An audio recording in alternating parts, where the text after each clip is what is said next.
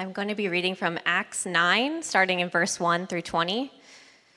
But Saul, still breathing threats and murder against the disciples of the Lord, went to the high priest and asked him for letters to the synagogues at Damascus, that if he found any belonging to the way, men or women, he might bring them bound to Jerusalem. Now, as he went on his way, he approached Damascus, and suddenly a light from heaven shone around him. And falling to the ground, he heard a voice saying to him, Saul, Saul, why are you persecuting me? And he said, Who are you, Lord? And he said, I am Jesus, who, I, who you are persecuting. But rise and enter the city, and you will be told what to do. The men who were traveling with him stood speechless, hearing the voice but seeing no one. Saul rose from the ground, and although his eyes were opened, he saw nothing. So they led him by the hand and brought him into Damascus. And for three days he was without sight, and neither ate nor drank. Now there was a disciple at Damascus named Ananias. The Lord said to him in a vision, Ananias. And he said, Here I am, Lord. And the Lord said to him, Rise and go to the street called Straight, and at the house of Judas look for a man of Tarsus named Saul, for behold, he is praying. And he has seen in a vision a man named Ananias come in and lay his hands on him so that he might regain his sight.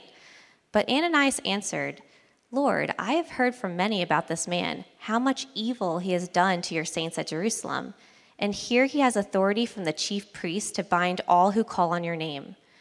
But the Lord said to him, Go, for he is a chosen instrument of mine to carry my name before the Gentiles and kings and the children of Israel. For I will show him how much he must suffer for the sake of my name. So Ananias departed and entered the house, and laying his hands on him, he said, Brother Saul, the Lord Jesus, who appeared to you on the road by which you came, has sent me so that you may regain your sight and be filled with the Holy Spirit. And immediately something like scales fell from his eyes, and he regained his sight. Then he rose and was baptized, and taking food, he was strengthened. For some days he was with the disciples at Damascus, and immediately he proclaimed Jesus in the synagogue, saying, He is the Son of God. So, if New Year's resolutions were a thing in uh, AD 49, I think Paul's may sound something like this I resolve to know Christ better this year than ever before. We just listened to Paul's conversion testimony, uh, kind of an extended passage, but it just shows you what kind of man he was and what it took to turn him to become a disciple of Jesus. I'm going to read some more words of, of Paul here. This is post finding Jesus, Paul. I want to read it carefully. For whatever gain I had, I counted as loss for the sake of Christ. Indeed, I count everything as loss because of the surpassing worth of knowing Christ Jesus my Lord. For his sake, I have suffered the loss of all things and count them as rubbish in order that I may gain Christ. So I do believe that Paul's New Year's resolution would be that he resolves to know Christ better than ever before. And I'm going to make the argument that that needs to be every believer's resolution. Now, um, you may be like this guy. Um, and uh, maybe some of you guys saw this, but uh, we, are, we are wary of New Year's resolutions, aren't we? Um, and for, for good reason. I'm going to start that Bible thing. We're going to read all the way through it, right? Um, you know, and all New Year's resolutions are tested, um, but the spiritual ones, they have that added bonus of guilt when you drop them. But um, still, I'm going to insist that every believer should be thinking this year I resolve to know Christ better than ever before. Now, when I read something like Paul's desire to know Christ better, I, I, am going to assent to it. I'm going to say that sounds like an absolutely great idea. And I, and I think you probably would as well. I think you would say, yeah, that, that sounds right, but can you make it a little bit more concrete? Well, I'll try. I'd like to focus just on two things this morning. First of all, how Paul came to that resolution that he wanted to know Christ better this year than ever before, if we could put it that way. And how you and I can do that as well in 2023. So let's look at how Paul would come to a resolution like that. Paul got there by some accounting, which compared his pre Christ life and his after Christ life. He counted his spiritual gains that he had before Christ, things that he would say, like, these are spiritual advantages that I would have, and then he renounced them. Now, I suspect, I suspect there's probably two different types of people here today. There are types of people here where if I said a word like fungible, you'd say, like, ah, now you're speaking my language. And then there's a type of person who says, I don't know what you're talking about, and if you keep talking like that, I'm leaving. Um, yeah, we're talking about accounting here, the wonderful world of accounting assets and liabilities and debits and credits. And some of you are saying more, more, and others are going, like, stop it, seriously. Okay, accounting language. But Paul, in this passage here, uses lots of accounting language. Now, I'm going to put a, the verses up here again. And uh, there's going to be some things highlighted, and I just want you to see. Paul is going to grab a couple of concepts here, and it's almost like he's having fun. It's almost like after he announces initially about gain and loss, he just takes these concepts and starts shuffling them like a deck of cards. Okay, here we go. He says, But whatever gain I had, I counted as loss for the sake of Christ. Indeed, I count, there's that word again, everything as loss because of the surpassing worth, it's a gain word, of knowing Christ Jesus my Lord. For his sake, I've suffered the loss of all things and count them as rubbish in order that I may gain Christ. And so you see the words there gain and loss, counting in Christ.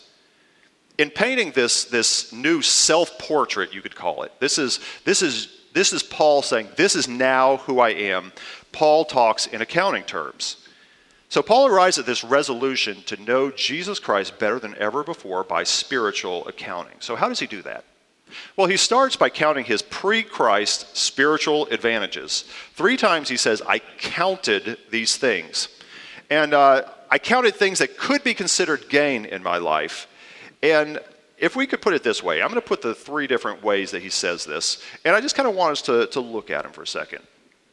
So, Paul here is taking a spiritual inventory of ways that he might have confidence in his flesh. In other words, ways that he would say, like, these are spiritual advantages I have. Now, you're going to see the way these verbs work, and it's kind of important. He started out with that he had spiritual gain in verse 7. This is in the past, and we're going to see what that is in just a second. And then he repeats himself and says he still continues. So he shifts from the past. So I look behind and I say, This is what I had gained. And then he says, But I still continue to count it. Um, and he says, Not just what I had, but everything. And then he goes on and he repeats it one more time and says, And I count it, I keep counting it as rubbish. Now, what exactly did he have. Um, prior to his conversion, Paul was really, really spiritually wealthy, you could say. He had lots of reasons to think that he had his act together. He had lots of reasons to have confidence in who he was. He says this If anyone else thinks that he has reason for confidence in the flesh, I have more. Circumcised on the eighth day, the people of Israel, of the tribe of Benjamin, a Hebrew of Hebrews, as to the law of Pharisee, as to zeal, a persecutor of the church, as to righteousness under the law, blameless. Now I'm going to put a little portrait of Paul chart up here. Paul's heritage was a noble one. He was obedient to the covenant sign that was given to Israel. He was born an Israelite. He was of the tribe of Benjamin which was a small but highly respected tribe because the first king, Saul, came from there. Jerusalem lies within his boundaries. And above all, they never abandoned King David. So this is a small but mighty tribe. He was called a Hebrew of Hebrews, which means that his lineage was undiluted, which was very, very important in that culture. His parents saw that he had the absolute best education. So Paul's heritage was a noble one. His accomplishments were equally noble, they were very impressive. He was a Pharisee. Now, we tend to use that word kind of like if you're called a Pharisee, that, that's not a good thing. However, in that time, it was very, very respected. These were the defenders of orthodoxy. They made sure that the Jewish people did not lose their identity. And so this was uh, someone who was held in very high esteem. He even distinguished himself among them. He demonstrated this by his zeal in attacking the church. And he was a lawkeeper, he was blameless. These are the things that Paul says, everything that I had, this was my resume. He said, those things I count as loss. His accounting continues. He says, Indeed, I still continue to count everything as loss. So everything definitely includes what he had, but also includes everything that he had done since coming to Christ. And so he kind of expands it a little bit. He knows that even his service and his accomplishments to Christ, which were great, could be hijacked by the flesh to give him reasons to be confident in himself. He says, So those two I count as loss. He then intensifies it by saying, and I still continue to count them as rubbish. Now, that's a strong word, and some even think that it refers to like dung. Uh, it kind of maybe has the idea of, of table scraps. Something that was good in its time, maybe rich and enjoyable, but now, now it's over. It's time to be done with it. And I think that's probably a better way to think of it because because uh, Paul's heritage and his accomplishments were admirable. Um, Paul speaks elsewhere of the privilege that the Jewish people had of being the oracles of God. In other words, he preserved his word to them. He brought the plan of salvation through them, and that is something that is much in every way to be admired. But Paul says, even that, even that heritage, which was supposed to point to Christ, at what point it becomes something that I glory in and I say, hey, I am worthy, at that point it is table scraps. In other words, in order to come like for something that brings us to God, it's, it's absolutely useless. It's past its time. Now, I know we're talking about how Paul maybe came to this resolution, but I, I think it's kind of worth it for us to pause here for just a second and, and make sure that we have very, very clear in our own minds what kind of things we, we may count as giving us confidence in the flesh. It could be that we come from a great spiritual heritage. And if so, we thank God for it. It could be our accomplishments, where before we came to Christ, we, we had like lots of stuff on our resume. It could be our social standing. Things that we, we tend to say, like, I think I was a pretty good candidate for salvation. Now, it's pretty unlikely that we would actually verbalize that. These are kind of things that run underneath the surface. Uh, we're pretty well attuned to, to stay away from self righteous phrases. You know, like the, the Pharisee that said, I thank God that I am not like other men, like even this tax collector. Well, when we hear that, we go like, ooh, that's, that's, really, that's really, really ugly. But there's still, there's still things that run behind in our minds. You know, what makes it so difficult sometimes to determine what kinds of things we are stockpiling as spiritual advantages that we may bring to the table is that they're not wicked things, they're good things. Uh, for example, a religious heritage. Coming from a good religious heritage does not condemn you to have confidence in the flesh, but it could definitely lend itself to that. Now, now why is that? Well, because I believe children are somewhat provincial right? They, they tend to think that whatever they grew up with is the thing. And so if you grew up with a spiritual heritage, you're probably going to assume that, like, we've got a corner on this market. And uh, we may conclude that our brand of Christianity has a corner on the truth, or we may even come to think, like, I was a pretty natural choice for salvation. Well, most of us are wired that way. It could be that we had a Christian education or a private education or a classical education, which we're very, very grateful for that it made us rigorous thinkers. But then when we come to Christ, we think, like, well, uh, you know, you're pretty lucky to have me because I'm a rigorous thinker. Our social and financial standing could be hijacked in the flesh to make sure, to make us feel like we are of unequal value in the church. Talents that we had before we came to Christ that got us far. When we come to Christ, we say, like, oh, well, that's my spiritual gift, and isn't the church fortunate to have me? Now, these pre Christ advantages, you know, mind you that we're talking about that they are useless in recommending me to God, in making us good candidates for salvation. This is not to say that God does not use them. God does not take who you are and then obliterate it. Everything that you are before you came to Christ, God will use. Every bit of Paul's education was used. Um, you could say his, uh, to quote a certain musical, his top notch brain were used in service to Christ. You know, even his heritage as a Pharisee gave him entrance to places. Even his Roman citizenship was a blessing. As a Jew going to the Gentiles, he was able to translate things in a way that no one else could.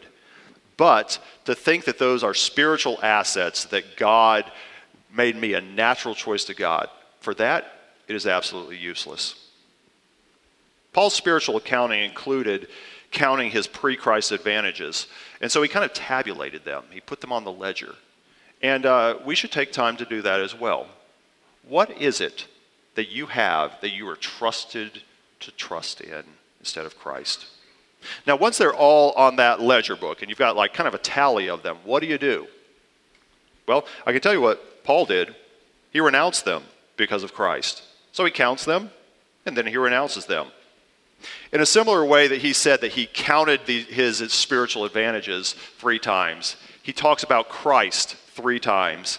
And each time he says that he builds on it a little bit more. Verse 7, he says, Whatever gain I had, I counted as loss for the sake of Christ. This is just kind of a seed statement here. He's just saying, I made an exchange. I did it because of Christ. You know, if you lay this out, this verse here, uh, kind of in a really, really literal way, you kind of see what Paul's doing here. It's almost like he's building a balance sheet. So there's this reality that he had, um, things that were to him. There was an opinion he had. He said, These things were to me. In other words, this is the way I viewed it. And then he said, They were to me gains. I have exceptional spiritual worth. That was his previous estimation. Then he turns it around and he says, These things, the very things that I thought I thought were spiritual advantages, uh, these things I consider because of Christ loss. So you kind of see it's almost like the ancient account, accounting would take a T chart and say, here's everything I own and here's everything I owe. And, and so that's how you kind of balance things. But Paul said, I took everything that I own and I balled it up into one big loss, one big liability, and I switched it to the other column. And then in the thing that I had gained, I put one word Jesus Christ. So, his only asset now is Christ. So there's a simple statement in verse 7 and then in verse 8, he repeats himself and he says he counts everything loss. And then he talks about Jesus a little bit more. He says that the knowledge of Jesus is of surpass, surpassing worth. In other words, it excels whatever he had before. You know, Paul was motivated by the surpassing, Paul was motivated by competition. He was a zealous guy. His testimony before Christ was this that he surpassed all his peers in Pharisaic zeal. You can see the word there that advancing, same word there, surpassing. He says, I was surpassing them all. He was motivated by excellence. And so, for Paul to trade this excellence, this career that he had, it had to be something equally excellent and equally surpassing. And in Jesus Christ, he found that. Paul traded his advancing in Judaism for the surpassing worth of knowing Christ Jesus, my Lord.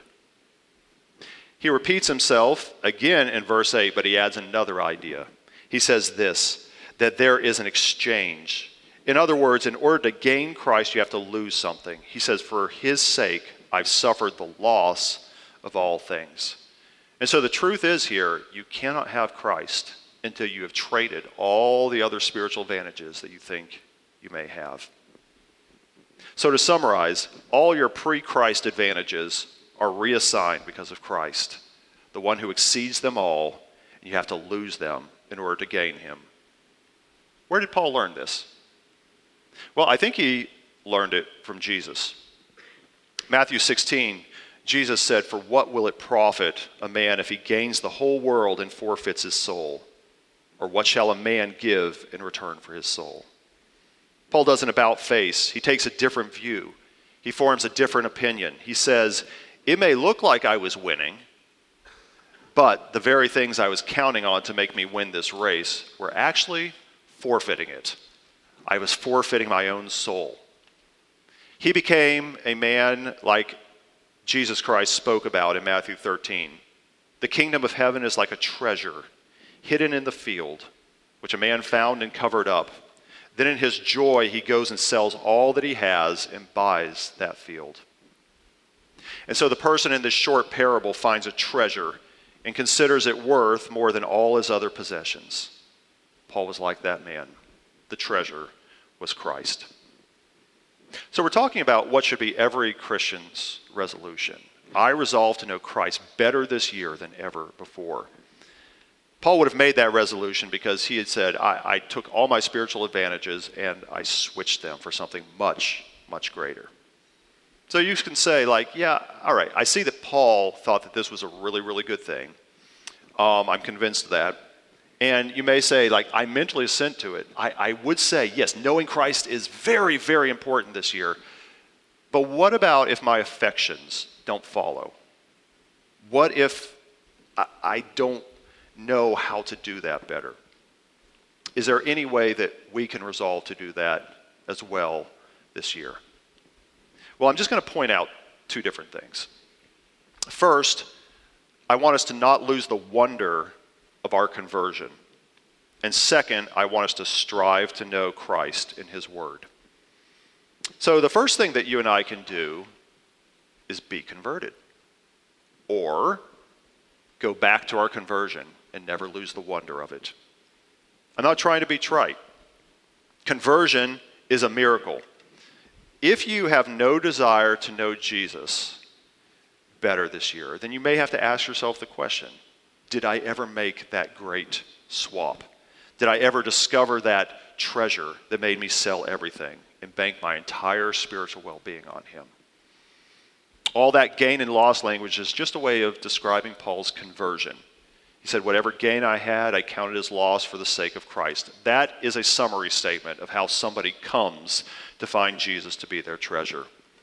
Now, that's not the only language that we use uh, or find in Scripture, to be sure. Like, Today, we may say a phrase like, we were saved, or we accepted Jesus, or we have a personal relationship with Him. But another way of saying is, is that I counted everything as loss for the sake of Christ. Paul's biography that we read was just a powerful illustration of conversion. So, a couple of observations about conversion that I just hope will help us return to the wonder of what conversion is. Conversion is a disruption. So here we have Paul furiously working to destroy the very church that, um, that Jesus Christ founded. And he is doing it, and by the end of that short 20 verses there, uh, he's preaching in a synagogue that, that Jesus is the Christ. Uh, that right there is a disruption. And so, no matter whether or not your story is that God rescued you from a life of sin and misery, or whether he, as a very young child, rescued you from spiritual pride, it is still a disruption. Don't lose the wonder of that. Conversion is not just a disruption, it's a revelation.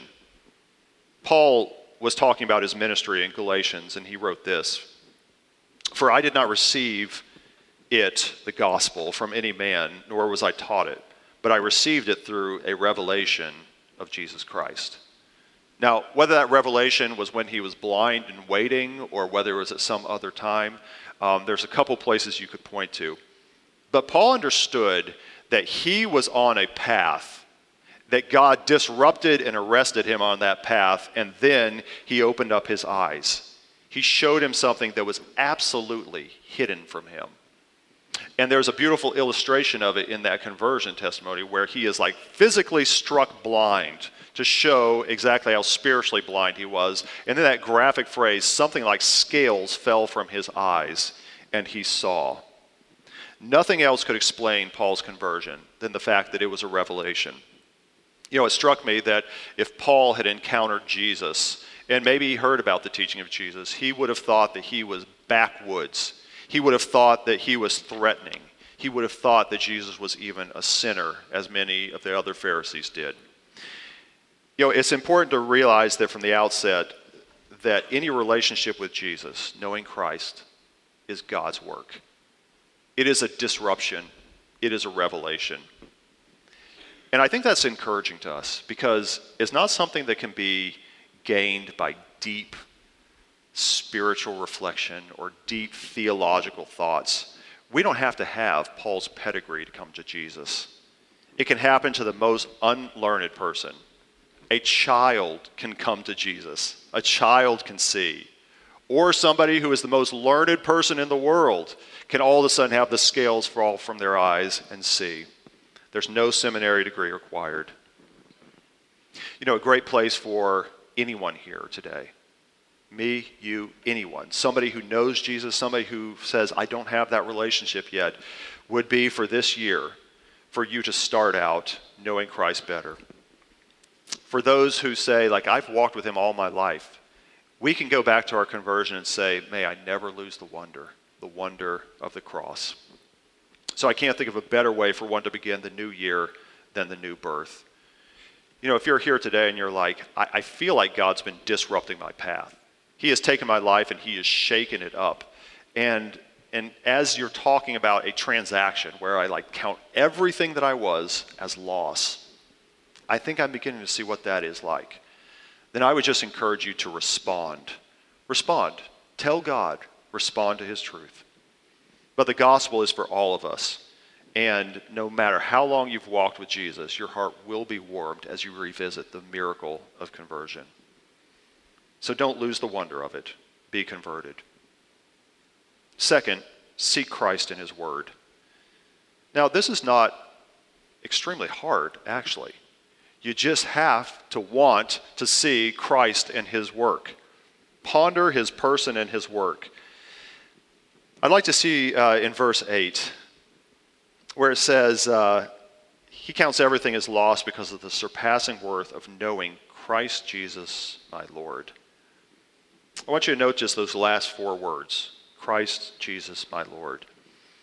Sometimes you'll see Jesus just called Jesus. Sometimes you'll call He's called Jesus Christ, sometimes Christ Jesus.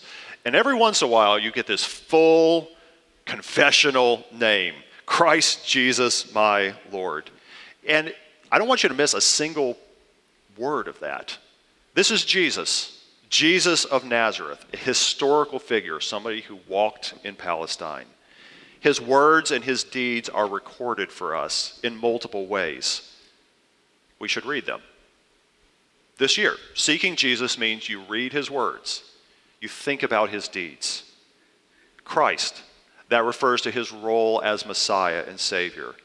And the truth is, the whole of Scripture tells us that plan. All the way from Genesis 3:15, it says the seed of the woman is going to come and crush the serpent's head, and the entire Bible unfolds that. Become very, very good at finding that. He calls him Christ Jesus, my Lord my Lord. This refers to his role as master in our life. And uh, this is really where the rubber meets the road. Continually acknowledging that Jesus is my Lord and my Savior and submitting every thought and action to him really is the whole of the Christian life. And you can spend all your time learning to submit to him better. And really, uh, this is going to affect how we use our time, it's going to affect how we use our money, um, it's going to show itself in time and effort. Now, this is not a plug for a Bible reading plan. I mean, this is New Year's Day, the time where we say, this year is going to be the year that I read through Scripture. Um, it is a plug for you to seek Christ in His Word this year. And there is many ways you can do that. You can do that through a Bible reading plan. You can slow down and do it parked in a book. You can do it on an audiobook. You can listen You can listen to music. You can do a Bible study, a devotional. You can talk to brothers and sisters in Christ. Uh, there are, are umpteen ways that we can do this, but I just want to just remind you that our, your heart needs to be I want to know Jesus better in His Word this year. Now, knowing Christ Jesus even better this year, it can be done through His Word. But there's another aspect of this that I, I think needs to be highlighted, and that is knowing Him through His suffering, entering His sufferings. Paul says in verse 8, For His sake I have suffered the loss of all things. I can't help notice that that verb is passive. I have suffered. It sounds like it was done to him. At whose hand did Paul suffer? Well, we could say that Paul suffered at the hands of those who didn't like his new spiritual accounting scheme. Okay? They look at it and they say, like, you are going to lose social standing, you're going to lose privilege. You may even think about his parents. Were his parents grieved at the fact that he took his education and became a follower of Christ? Uh, there are people who may have said, Paul, you squandered everything. And he felt that deeply he suffered loss at their hand. He may have suffered loss at the hand of the world. In, in 1 Corinthians 4, he wrote that he became like scum, like refuse. It kind of reminds you of counting all things as garbage, doesn't it? You know, the, the world, which we could say is the system that arrays itself against God, uh, will actually help us out here it will actually push us towards sanctification because they, as we say, Jesus is the greatest value, they're going to remind us that our values are not their values. And we actually become an outcast. And that's a really gracious reminder that we need to find our worth somewhere else. We can also suffer at the hand of God as he invites us to share in Jesus' sufferings. Paul writes in verses 10 and 11, right after the passage today that I may know him and the power of his resurrection, may share in his sufferings, becoming like him in his death, that by any means possible I may attain the resurrection from the dead. This concept, you'll find it all through Paul's writings, that we actually enter into Jesus' death and then we come out in his resurrection, is all throughout Paul's writings. There's an author, uh, his name is Paul Miller, who um, he coined a term called the J curve. So he took the J of Jesus. And, and his point was this that the normal Christian life repeatedly reenacts the dying of Jesus and then the rising of Jesus. It's kind of a repeated cycle that we go through um, in everyday life. And uh, this is all part of working and joining the suffering of Jesus. And so, if we're going to know him better this year, don't just read about him, but enter willingly into his sufferings. Now, what does that look like? Here's what it might look like. There are a couple different ways. When you die to yourself by sacrificing yourself in love for someone. You know, when you love someone and you actually do something for them where everything in you is saying, This is hard, this is hard, that's actually a dying. Um, when you sacrifice yourself for a child, when you take in a foster child, when you care for an aging parent, when you come alongside a suffering believer, if you come alongside an exile as you have opportunity. These things are hard. But then you rise again as your faith and your joy increase. There is a certain type of communion you can have beside the bed of a sick child where you are sacrificing yourself. The joy may come then, it may come later. There's certain joy that comes only in eternity. But that is the dying with Jesus and then rising to Him with Him. There's a type of dying where you die to yourself by receiving with humility the trials that God brings into your life. Um, things that you say, like, I don't understand this. God, I don't know what you're doing. I don't know why you brought this into my life. But when you say, I am going to submit to that, no, indeed, I am going to receive that, something happens. You receive peace. You will feel his presence. You'll receive strength and comfort and fellowship with other suffering believers and even ministry. That is a type of dying. Sometimes you die to self in repentance, where there is a particular piece of your old man, a particular piece of your flesh that you have to work really, really hard to kill. And everything is saying, No, I want this. And when you do it, all of a sudden, you realize you feel God's strength. You feel His presence with you as you die to yourself and you rise again in obedience in the blessing of victory. These are ways that we can enter Jesus' suffering. And so, returning to our conversion, being converted, going back to our conversion, reliving your conversion, realizing the wonder of it, knowing Jesus in his words, seeking him, see who he is, ponder his words, know him, and then entering his sufferings. So today, I hope that you will begin to, like Paul, count. Count the cost. Tabulate your pre spiritual advantages and then say, I renounce them. Tomorrow, I hope you will wake up and that you will say, It is good to be a child of God, to realize that it was a work of God. I hope tomorrow you will seek Christ in His Word, that you will hungrily go to it, seeing what He has for you. Tomorrow, I hope you will see with new eyes your suffering that you will enter into it and say, I, I accept this from the hand of God. This is how I'm going to know Christ better this year. To realize that it is a privilege of suffering all things lost for his sake. And then don't stop. Don't stop. Every single day, Paul says, I had to keep counting. I had to keep, I still continue to count it as rubbish. You're going to have to do this every day that's what it means to know Christ. And so, resolve to know Christ better this year than ever before. Let's pray. Gracious God, we thank you uh, that you pierce through our blindness. Thank you that you cause scales to fall from our eyes. That when we encountered Christ and we saw in him a treasure that was of surpassing worth, that we came to him.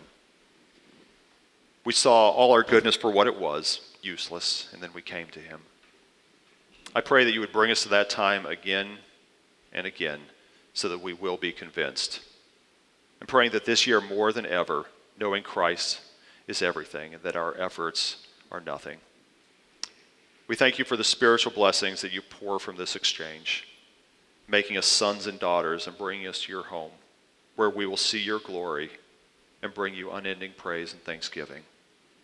I ask now that we would gladly enter the suffering of Christ so that we will have lives that are marked by dying to self and rising with him. I pray this in Jesus' name. Amen.